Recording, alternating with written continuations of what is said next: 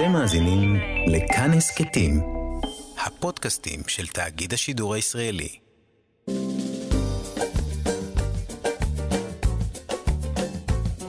שישים החדש, עם איציק יושע. לחיות בגיל השלישי.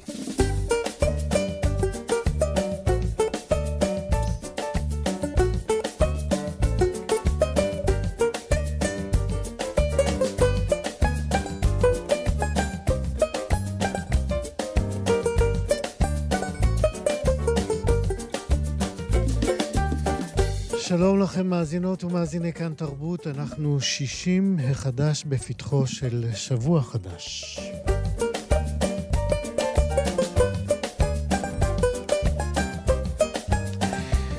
עוד מעט אה, נדבר כאן עם אה, פצועת צה"ל ממלחמת ההתשה, וזה יהיה במסגרת שבוע ההוקרה לפצועי צה"ל שנפתח היום.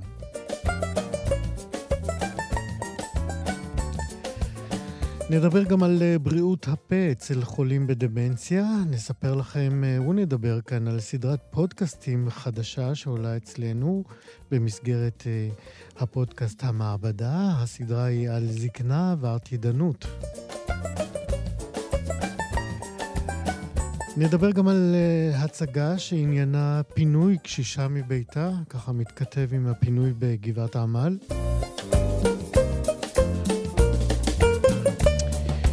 תהיה לנו גם אה, מוסיקה מראשית הפופ הישראלי, ככל שנספיק בצוות היום. שירי כץ, עורכת משנה, עירה וקסלר בהפקה, שרון לרנר, טכנאי השידור, אני איציק יושע איתכם עד 12.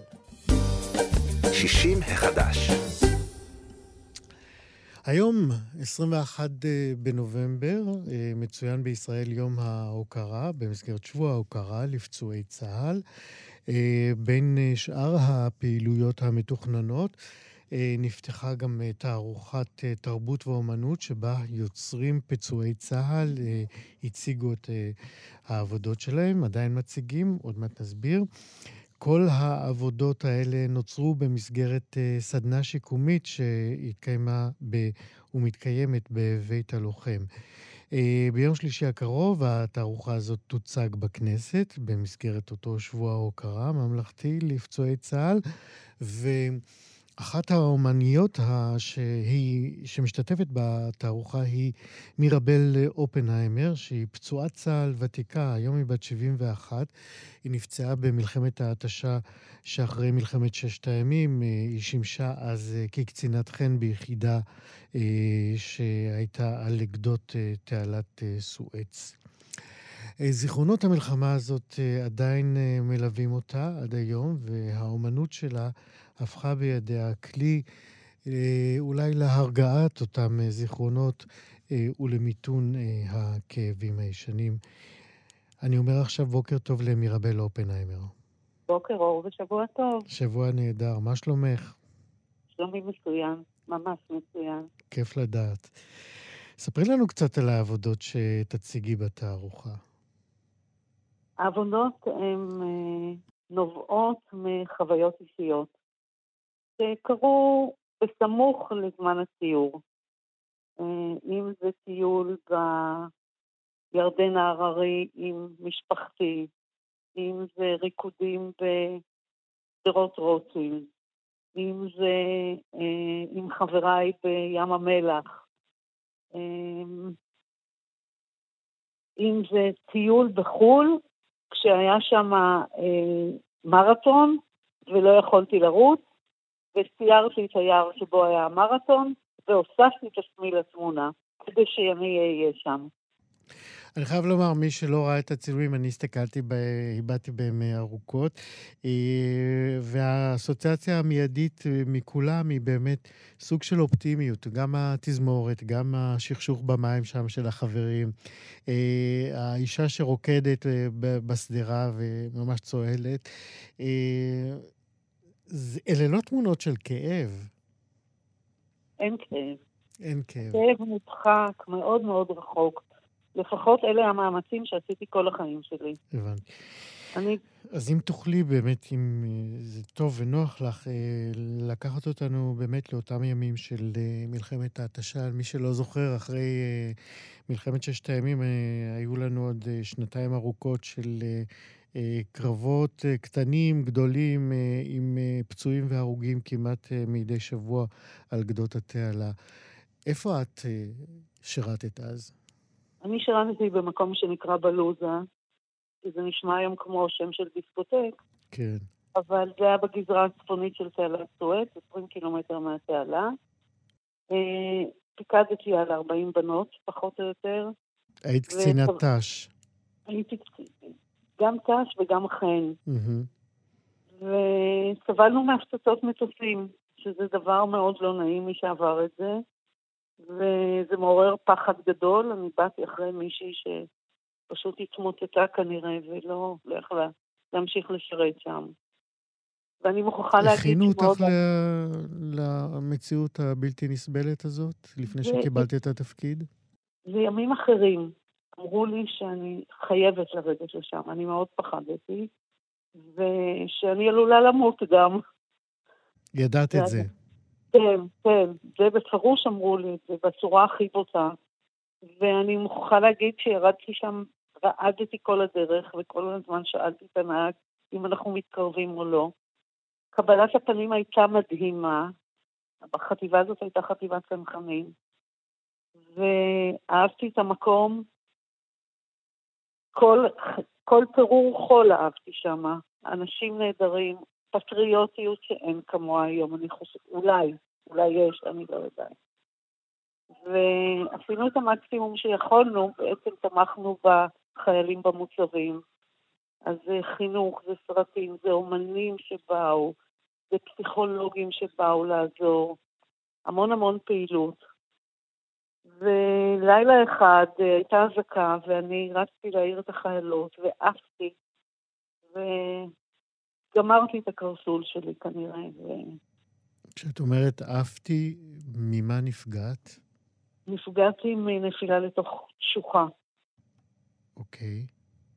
בזמן הפצצת המטוסים, ולא פינו אותי, אי אפשר היה לפנות אותי, היה פחד מ... זה היה ליל ירח, פחדו שהליקופטרים של המצרים יגיעו, ולמעשה זה, אי הפינוי גרם לנזק הכי גדול. כמה זמן אה, שכבת שם עד שפינו אותך? 48 אה, שעות. בסך הכל, עד שהגעתי לבית חולים. ו... אבל קיבלת טיפול ראשוני? בוודאי, קיבלתי מורפיום בכמויות אה, גדולות מאוד כנראה, וזה היה לא נעים. מסתבר שזה פגע בש... בהבראה שלי, אבל זהו, זה מה שהיה. אלה היו הימים. ביליתי בביתן 17, שהיה חוויה בפני עצמה, שם היו כל הפצועים אה, האורתופדיים של, מל... של אותה תקופה, והיה שמח ועליז. ולקראת, אה, אחרי כשלושה חודשים חזרתי לבסיס עם גבד.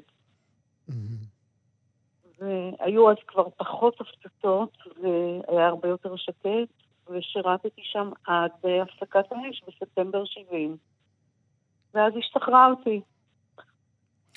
אבל הזיכרונות לא השתחררו ממך. האמת היא שלא, אבל אה, אני מש, משתדלת שהם לא יעלו. אה, ובכל זאת, כאשר הם עולים, תנסי לשתף אותנו כדי שנבין אה, עוד ממה שאנחנו אולי מכירים, אבל לא מספיק שומעים על אותם זיכרונות שמלווים את הפצועים, את הפוסט-טראומטיים. אז זיכרון אחד זה כשעובר מטוס קרב, אני נחרדת. זה כמו לשפשף זכוכית עם הציפורניים. Mm-hmm. זאת ההרגשה פחות או יותר. זאת אומרת, כל רעש של מטוס תמים בשמיים. מטוס קרב, כן. אבל המטוסים, לדעתי, בשנים האחרונות הרעש קצת השתנה, זה לא אותו רעש. וזה מקל עלייך השינוי ברעש הזה? אני משתדלת להאזין פתאום ולהגיד, אוי, זה לא אותו דבר. אמ, כשקורה, כשאני חווה איזו תאונת דרכים או משהו כזה, יש תמונה מסוימת מהשירות שלי שעולה לי תמיד. מישהו נופל, משהו קורה דרסטי, אני תמיד רואה את אותה תמונה, וזה חייל שלוקחים אותו על אלונקה. רגע. והיד שלו שמוטה והוא מכוסה מעל הראש. זה, ותמיד חוזר אותה תמונה בכל מצב של לא אסון גדול, מישהו נפל, אה, אוטו עצר בבהלה או משהו, זה, זה מה שעולה לי. Mm-hmm. מעבר לזה הכל די מודחק בחיי היום-יום, אני ממש לא זוכרת ש, שקרה משהו, אני משתדלת להדחיק את, את, אה, את הרגל שלפעמים מציקה לי ככל שעולה הגיל, ואני די ממלאה את החיים שלי בעשייה של כל מיני דברים טובים. שזה מעודד אה, ומשמח, אה, ובכל זאת את משתתפת בחודש הזה, בשבוע שמתחיל היום, אה, שהוא הוקרה לפצועי צה"ל. בתחושה שלך, אנחנו לא מספיק מוקירים את פציעותיהם של הפצועים בצה"ל? אני חושבת שכן מוקירים. Mm-hmm. יש הערכה. יש הערכה לנכי צה"ל. אמ, היו שנים שהייתה זילות, משהו, זלזלו בהם איכשהו. אני חושבת שזה נגמר. גם את חווית את זה? אני לא חוויתי את זה, כי אני אישית לא חוויתי את זה. Mm-hmm. כי אני תמיד הייתי נורא עסוקה בענייניי, זה לא היה הנושא שלי בכלל. Mm-hmm. אבל uh, אני מ-2000 ו... עשר, אני חושבת. אני הייתי יושבת ראש פורום נשים בארגון נכי צה"ל. Mm-hmm. ושמעתי את הסיפורים, ולא נעים. בעיקר uh, לנשים. אתה יודע, נכה צה"ל הוא גבר, אז uh, הוא מאצ'ו. נכה, היא מרגישה נחותה, ו- ואם הדימוי שלה הוא נחות, אז גם ההתייחסות אליה היא כזאת. וזאת בעיה. והיא בעיה שקיימת עד היום, אני מניחה שהמצב ישתפר. כמה פצועות צה"ל אה, יש? מעל שלושת אלפים. מעל שלושת אלפים. אה, ובמה מתבטאת הפעילות שלכם, אה, שלך כיושב ראש הפורום?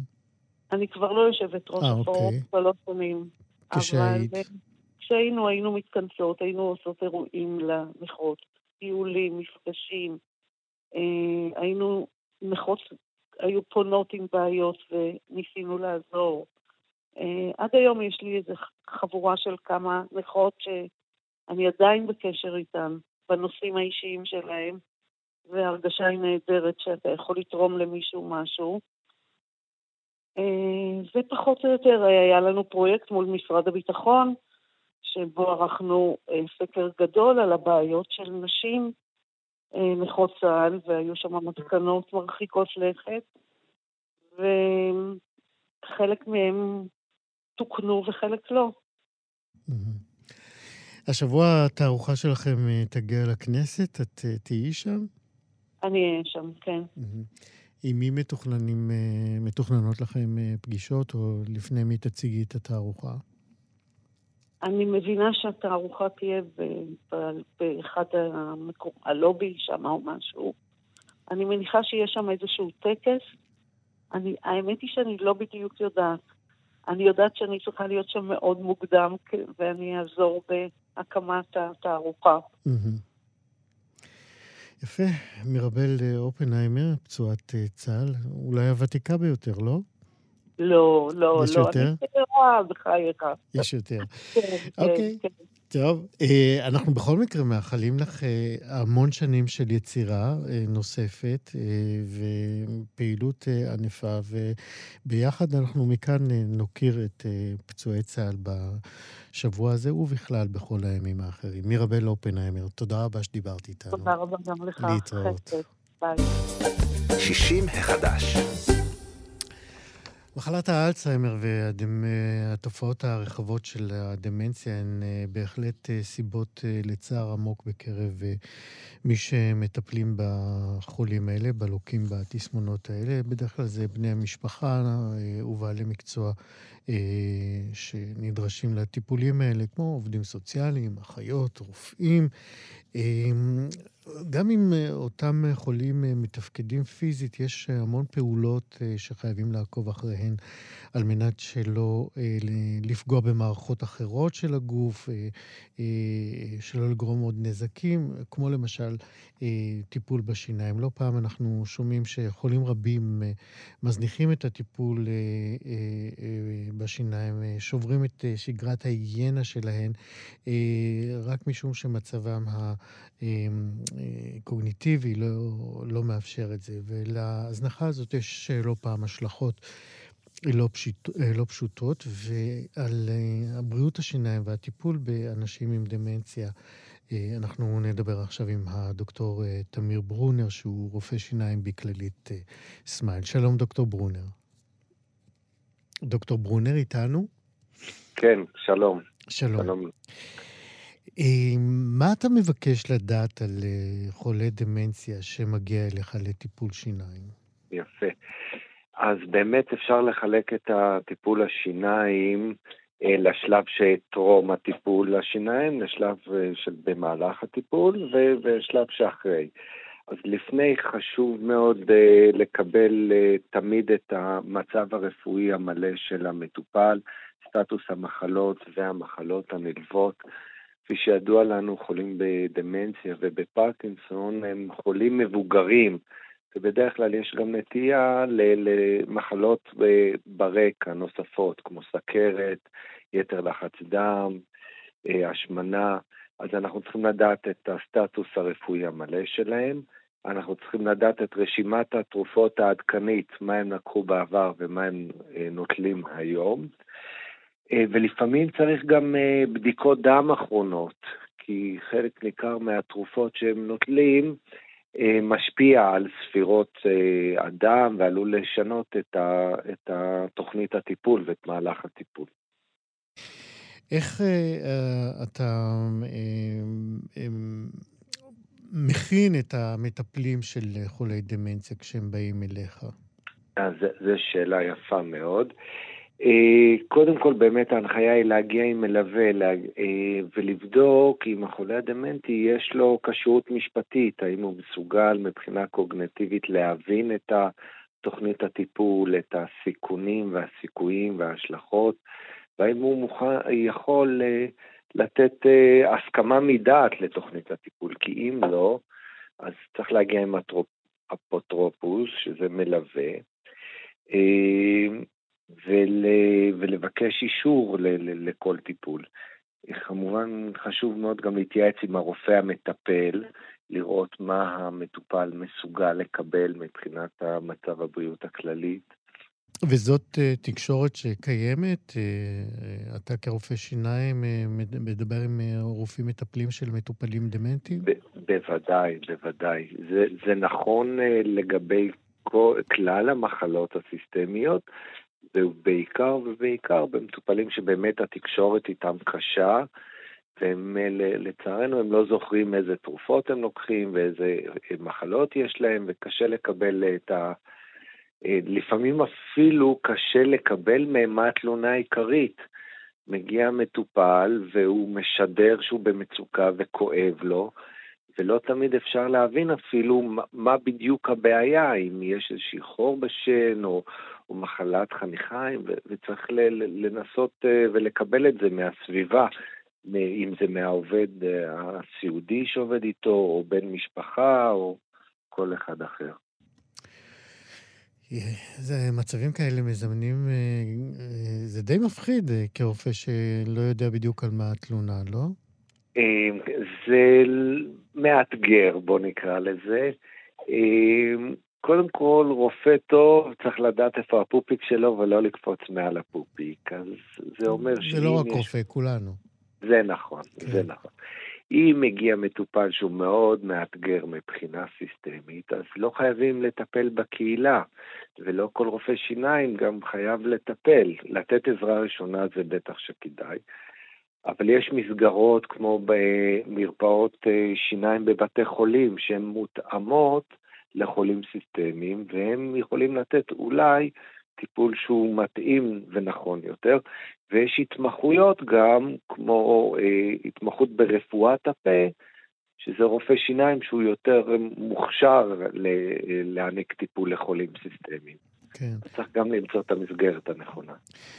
אם כך, אה, אה, רצוי אה, באמת, מכיוון שמצבם הקוגניטיבי לפעמים גורם להם לא להקפיד בטיפול החשוב בשיניים שלהם, מה, מה אתה ממליץ למי שמטפלים בחולים האלה לעשות כדי שהנזקים באמת לא יוחמרו? אוקיי. אז באמת, קודם כל, במהלך הטיפול רצוי לקבוע פגישות קצרות בשעות הבוקר. לפעמים המטופלים האלה שלוקחים תרופות שמגיעות לשיא ההשפעה אחרי שעתיים-שלוש, ואז אפשר לקבל את השיתוף פעולה הטוב ביותר, ובערב המטופלים נעשים חסרי מנוחה וחסרי סבלנות, וזה קשה מאוד אה, לטפל. אה, לעתים אין ברירה וצריך לעשות טיפול בהרדמה כללית. אם המטופל הוא חולה פרקינסון ולא ניתן לשלוט ברעד, אפילו באמצעות של לרסן את הגפיים, אז אין מנוס מטיפולים של הרדמה כללית, או לפחות בגז צחוק. אמ, וצריך בסוף באמת באמת לתת דגש על אה, אחרי הטיפול. אנחנו יודעים שהמטופלים האלה קשה להם מאוד מאוד לשמור על היגיינה אוראלית אה, גבוהה. צריך אה, אולי שינני, טיפולים של שיננות בדחיפות גבוהה יותר, לא כל חצי שנה או שנה, אלא כל חודשיים, שלושה. אפשר לבקש מהמטופל להשתמש במברשת שיניים חשמלית, לעשות שטיפות פה אם זה נוח לו. הרופא יכול למרוח פלואוריד, שזה משחה שמחזקת את השיניים ועוזרת ב- למנוע עששת וחורים. כל הדברים האלה הם, הם עוזרים, הם משפיעים לטובה. מה עוד צריכים לדעת אה, מי שמטפלים באנשים דמנטיים אה, לגבי אה, היגיינה יומיומית? יפה, אז כמו שאמרנו, חשוב מאוד מאוד, רפואה נכונה ורפואה טובה זה רפואה מניעתית, לא לחכות לחור ואז לטפל אלא לנסות למנוע אותו. אז כמו שאמרתי, ביקורים תכופים יותר אצל רופא השיניים ואצל שיננית. צריך להכיר גם את, אה, את התרופות שהמטופלים לוקחים, לפעמים בעצמם יכולים לגרום ליובש פה, מה שמעלה את, ה, את הסיכון לעששת ולחורים. זה גם מקשה... שזה בעיקר לה... אצל חולי פרקינסון. אה, גם וגם, וגם חולי דמנציה שנוטלים תרופות, גם להם זה יכול להשפיע. דרך אגב, לחולי פרקינסון יכול להיות תופעה הפוכה של קושי בשליטה בשרירים, ואז יש להם ריור יתר. Mm-hmm. זה אומר, הפרשת הרוק היא, היא נורמלית ותקינה, אבל הם לא מצליחים לבלוע, זה נראה כאילו יש להם יותר מדי רוק, mm-hmm. אבל זה לא באמת שיש להם יותר מדי רוק, אלא פשוט הם לא מצליחים לבלוע את זה. אז זה, זה גם משהו ש, שאפשר להתייחס אליו ולהכיר אותו. מה לגבי שיניים תותבות? אה, זו שאלה מצוינת.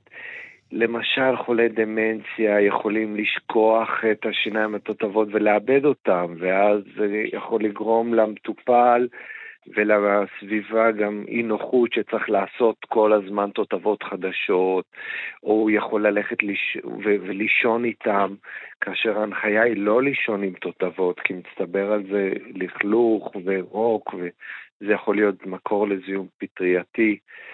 ולכן אם אפשר עוד בתוכנית הטיפול להימנע מתותבות ולבצע אה, גשרים או שתלים, שהמטופל לא צריך להוציא את התותבות בלילה, אז זה טוב יותר.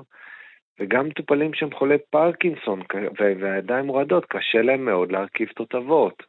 זו תוכנית טיפול שהיא קצת פחות מומלצת למטופל, במידת האפשר.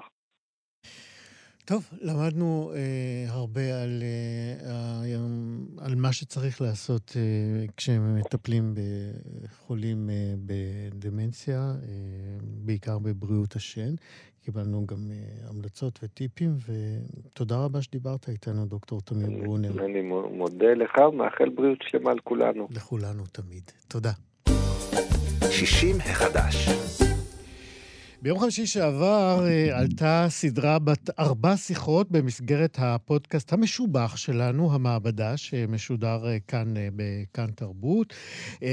עניינה של הסדרה הזאת הוא זקנה ועתידנות, והיא זמינה לכל מי שרוצה, ואנחנו מזמינים בעמוד הפודקאסטים שלנו. במהלך אותם ארבעת פרקי הסדרה, פרס הדוקטור יעקב בן שאול את אה, תמונת הזקנה העולמית אה, מתוך אה, מבטו הייחודי של מי שעוסק בעתידנות של הזקנה.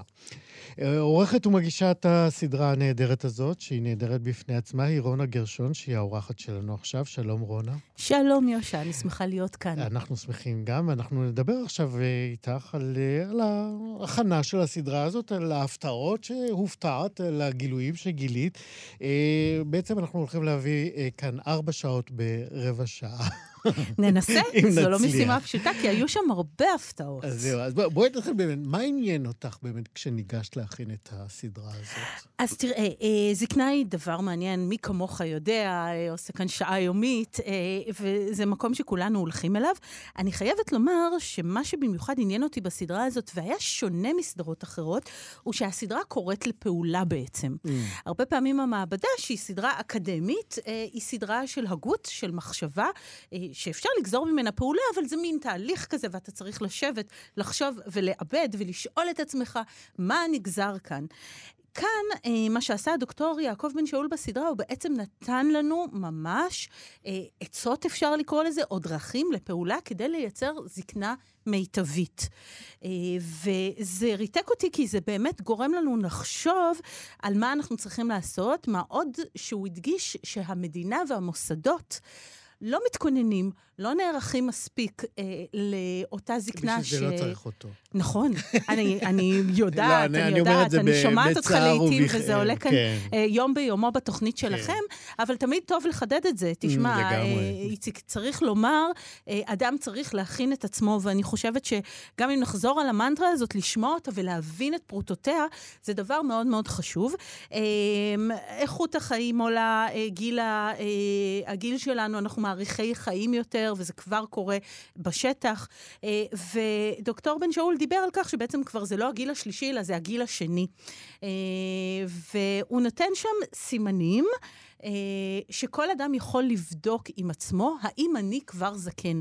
כשאנחנו מדברים על... זאת אומרת, על... הגדרת הזקנה מקבלת אה, אה, פרמטרים חדשים. לחלוטין. זאת אומרת, זה לא הגעת ננס... לגיל 70 אז אתה זקן, אלא כן. בוא תשאל את עצמך, ואנחנו מדברים... אז בואי נשמע באמת על הפרמטרים האלה. ורק נסייג שיש mm-hmm. זקנה כרונולוגית וזקנה פתולוגית. הזקנה כן. הפתולוגית היא כבר זקנה שבה אתה חולה במחלות אה, שהן כרוניות. שהיום אנחנו מייחסים את זה לגיל הרביעי. בדיוק. ושם אתה כבר אכן זקן, אבל זק... זקנה כרונולוגית... היא, היא כבר דבר אחר. ואז יש פרמטרים, למשל, אה, אחד מהם, אה, האם אני חש חוסר ביטחון בירידה במדרגות, וכל שאתה נשאל לעלות הוא כן או לא, לא להתחיל לגמגם, אבל אם אני נאחז במעקה, אה, או האם אני, השינה שלי רגע, פחות טובה. רגע, אם אני נזהר ב- בירידה במדרגות... חוסר ביטחון. ח- יש לי חוסר ביטחון, אני זקן. לא, זה אחד מתוך עשרה סימנים, אתה okay. אוקיי. צריך לענות, זה לא שאם יש לך שניים אז אתה זקן. צריך לענות על כל עשרת הסימנים כדי להיות. לא, אתה צריך לענות על שבעה או שמונה מהם, okay, אוקיי, כדי לדעת קובע. שאתה זקן, הרוב קובע, כן, okay. ככה אוקיי. זה בחיים. עכשיו, אחד הסימנים שעניין אותי, אה, הוא באמת אה, אה, סימן ששואל אותנו הדוקטור יעקב בן שאול, האם אני נוטל שמונה תרופות או יותר? אבל שים לב, יש כאן אה, סייג, יש כאן כוכבית, בתוך התרופות האלה כלולים תוספי מזון וכלולים ויטמינים. Mm. אה, וזה הפתיע אותי, כי... רגע, רגע, אני רוצה שמאזיננו גם יבינו. אם אתה, את, אני, נוטלים באופן יומיומי שמונה תרופות, אנחנו זקנים. בסימן הזה, שוב, אנחנו צריכים לחבר סימנים. זה לא שאם ענית נכון לאחד מתוך העשרה אתה אוקיי. זקן, אבל כן. אז כאילו, השמונה תרופות זה עוד אחד עוד מהסימנים. עוד אחד מהסימנים. אוקיי. עכשיו, זה מעניין כי באמת אנחנו נוטים לחשוב שוויטמינים, כמו ויטמין C, שהרבה מאיתנו לוקחים לקראת החורף. ויטמין D עכשיו עם הקורונה. בדיוק, שאמרו כן. שהוא אה, אה, מעכב את אה, התפתחותה של המחלה. אה, אין סיבה לא לקחת אותם. בואו נלך לבית הטבע שנמצא קרוב לביתנו. הרוקחת תשמח אה, לשמוע. המוכרת או המוכר ישמחו לתת לנו מולטי ויטמין וכו' וכו', אבל אה, אומר לנו הדוקטור, זה מתווסף, ולמה? כי בין תרופות, וגם בין ויטמינים, וגם בין תוספי מזון, יש קשרים.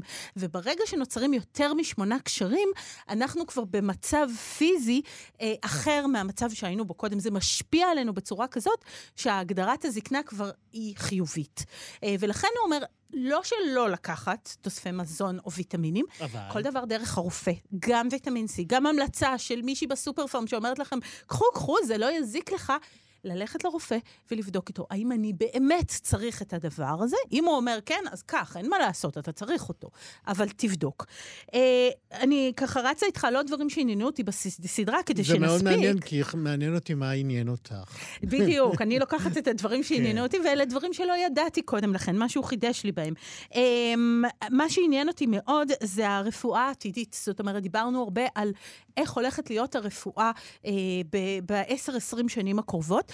אה, ושם, לעניות דעתו, שם תהיה המחאה הבאה, מה שנקרא, לא הקוטג' או הדיור שהכרנו במחאות הקודמות, תסביר. אלא מי יוכל להשיג יותר אריכות חיים. ומה הוא מתכוון? זאת הולכת להיות רפואה לעשירים. אה, הוא מדבר על כך שג'ף בזוס ואילון מאסק, כל העשירים האלה שמתחרים בינם לבין עצמם, למי יש יותר, כן, כן, ולמי יש יותר כסף, ושולחים גביעים האחד לשני, היום הם שמים לא מעט מכספם. על מעבדות שמנסות למחוק את זיק, זיכרון של המערכת החיסונית שלנו. לא לשפר את המערכת החיסונית, אלא למחוק אותה. מה זאת אומרת? למחוק ולעשות ריסטארט? ולעשות ריסטארט, ואז נהיה כמו ילדים ממש.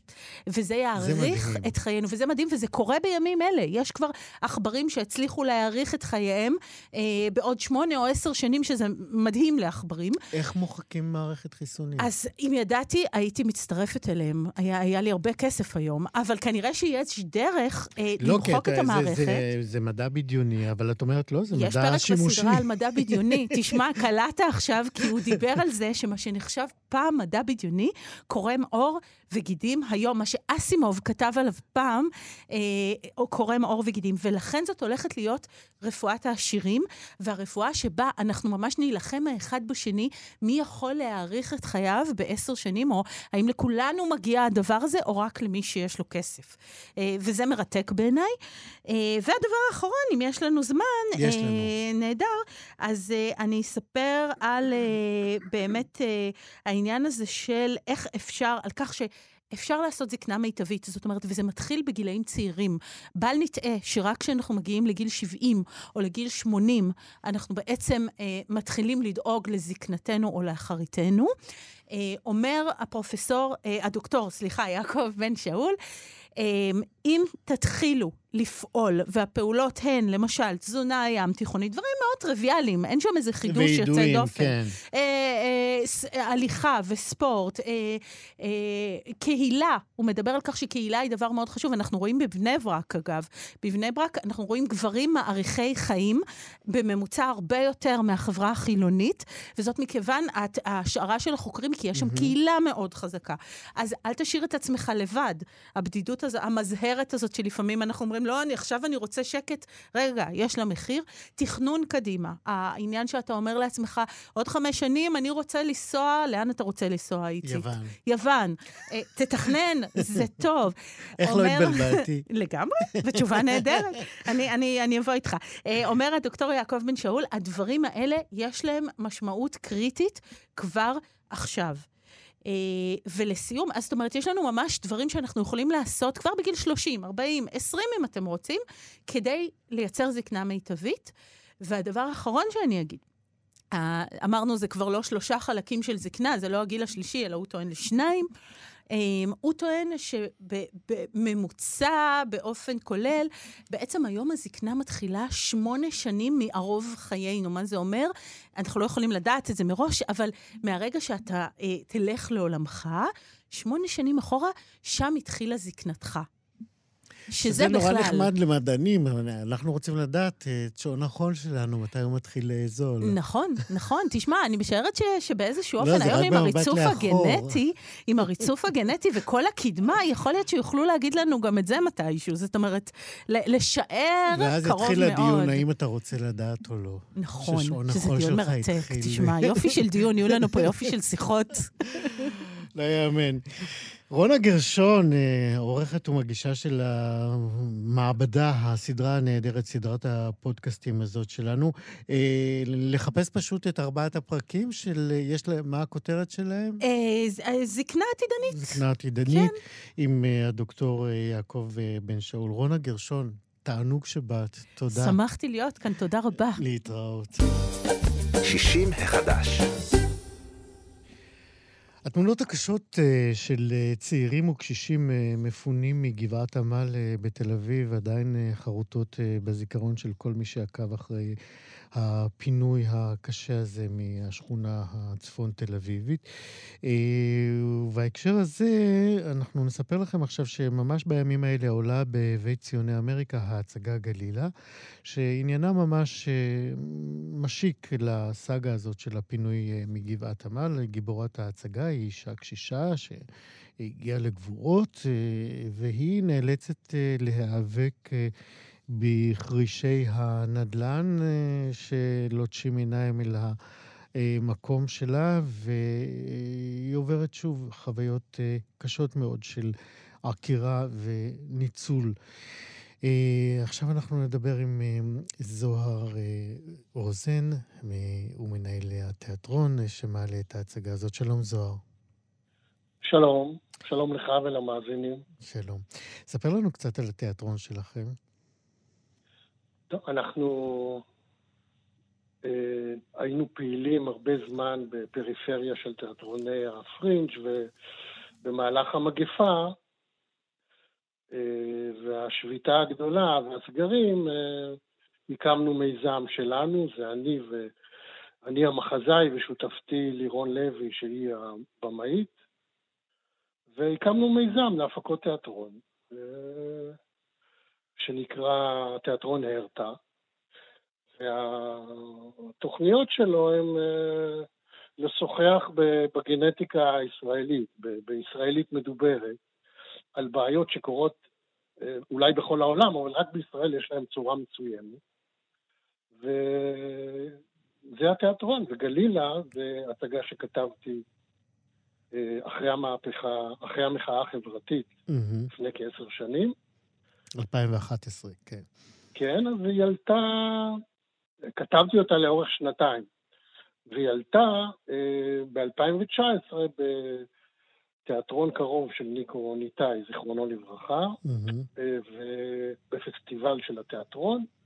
ואחרי זה, שהקמנו את המיזם, אנחנו מציגים אותה בציוני אמריקה. ב... תיאטרון הרטה קראתם לו, נכון? הרטה. נכון. הרטה זה תיאטרון על שם?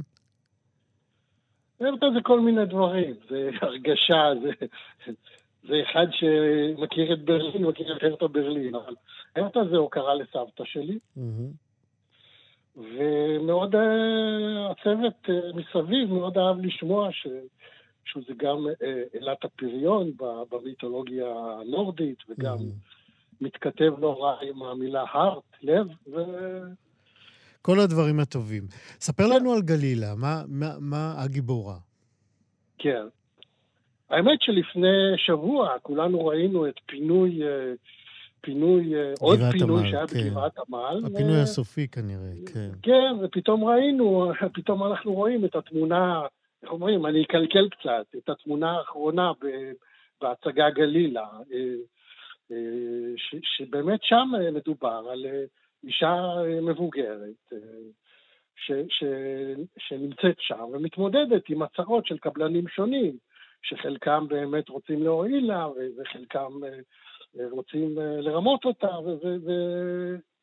והיא נעמדת ומתמודדת. עכשיו, אני הרי קראתי את כל הדברים האלה במדורים הכלכליים כל הזמן, וכולנו ראינו את זה כמעט כל יום בעיתון גלובס וכלכליסט ובערוצי חברה. ואני החלטתי שהנושא הזה מאוד מעניין לטפל בו לא בדוקו, אלא בתיאטרון, בכלים של תיאטרון, ששם אתה יכול לספר סיפור שלם ואמיתי, שהוא, שהוא לא תקוע ב, ב, באמיתות המוחלטות שיש ב, בתקשורת, שאתה מייצר משהו ואז כל אחד מציג את תפקידו בלבד. בתיאטרון אתה מייצר חיים שלמים, ושם אדם הוא לפעמים קם בבוקר על צד אחד, ואחרי זה דעתו מתהפכת באותו היום, והוא לא צריך להסביר ליותר מדי אנשים למה זה קורה, ובאמת בתיאטרון החוויה היא שונה לגמרי. איך באמת אה, הדמות של הרטה אה, מתמודדת עם, ה, אה, עם המגעים, עם המשאים ומתנים, עם הכרישים, עם, עם הפקחים שמגיעים, עם, עם האיומים? כן. קודם כל התכוונת אליו דמות גלילה.